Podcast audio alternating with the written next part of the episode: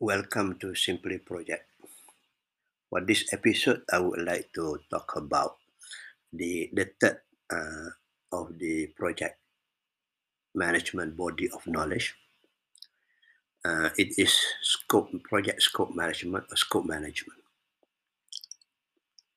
So it's project scope management is very important because you have to do what is in the scope of work and not to do what is not in the scope of work.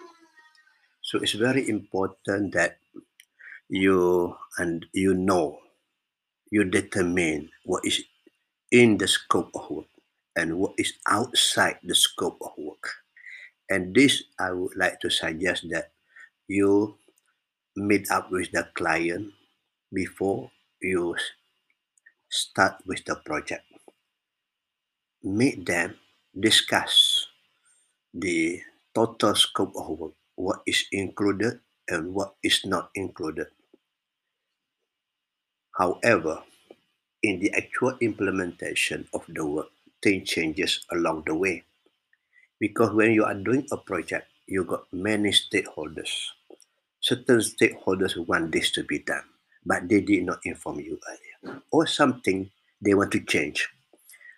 So expect change along the way, but manage the scope of the project. If not, you will have, pro- we call it project creeps, meaning that the project increase.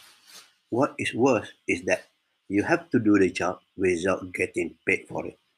And this is a very important thing that you know whatever you do in in project, you have got to pay for it. Each project, in order to in order to minimize the probability of scope creep or uh, determine the exact, almost exact scope of work, you have to do the work breakdown structure. This is a must. The work breakdown structure will tell you the various work packages that you need to do. And for my, from my experience, you need to do a minimum of four level of project of the work breakdown structure. From my experience doing a bridge project, it is not a big bridge, it's about 33 million ringgit bridge the, the work packages that we develop come to about 1,500 packages. Each one has got its own uh, its own uh, deliverable. And each deliverable require all the five M. The five M's are manpower, money, method, machinery, and material. So you just imagine 1500 multiplied by 5 uh, that is uh, about 7500 anything can go wrong. What will go and i've got a few that go wrong. So it's very important to know the project scope to finalize the, the project scope with your client and to manage the project scope if you don't manage the work will expand according to stakeholders requirement. And this is very, very important because at the end of the day, somebody has got to pay for the work done. Any work packages involve activities, involve human resources, involve money.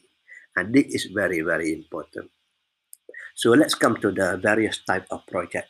The project can be a construction project, but construction project can be in two ways. One is you are just a contractor, or the other is you got to design and construct.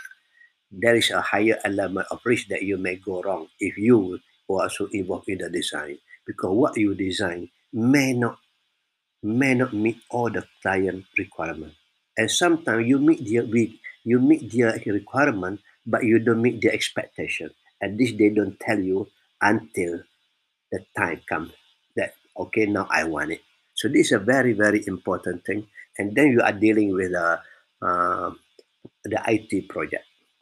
Many IT projects fail. You know why? Because the scope and the processes involved must it must be defined. It must be negotiated properly. If not, you will end up with extra cost and extra time. I remember the triple constraint of project management: scope, time and cost. They are all interrelated. If you change the scope, the cost will change, the time will change.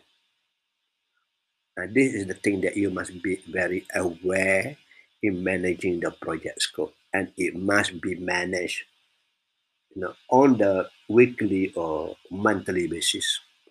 And somebody must be responsible for it. Uh, if there is a change, you must go, according to the PMI, you must go to the chamber.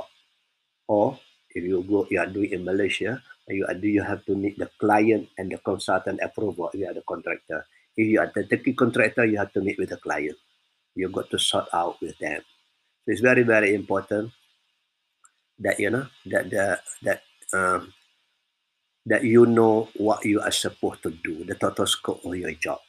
Because finally you got to hand over this project to the client.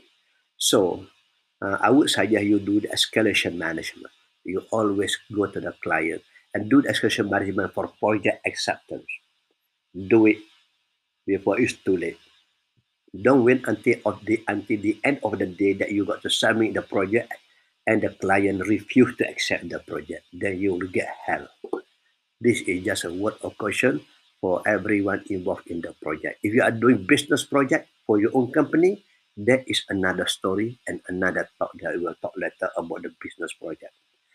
At the same time, also I would like to highlight the scope management is very, very important that you must monitor it closely. And not only from the scope of the requirement by the client or the consultant or the stakeholder, but from your own company. Uh, this is very, very important because you need to do the you need to deliver the work. And scope is about project deliverable. The sum total for the project scope. Okay, that's all for now. I'll see you next week. Thank you very much.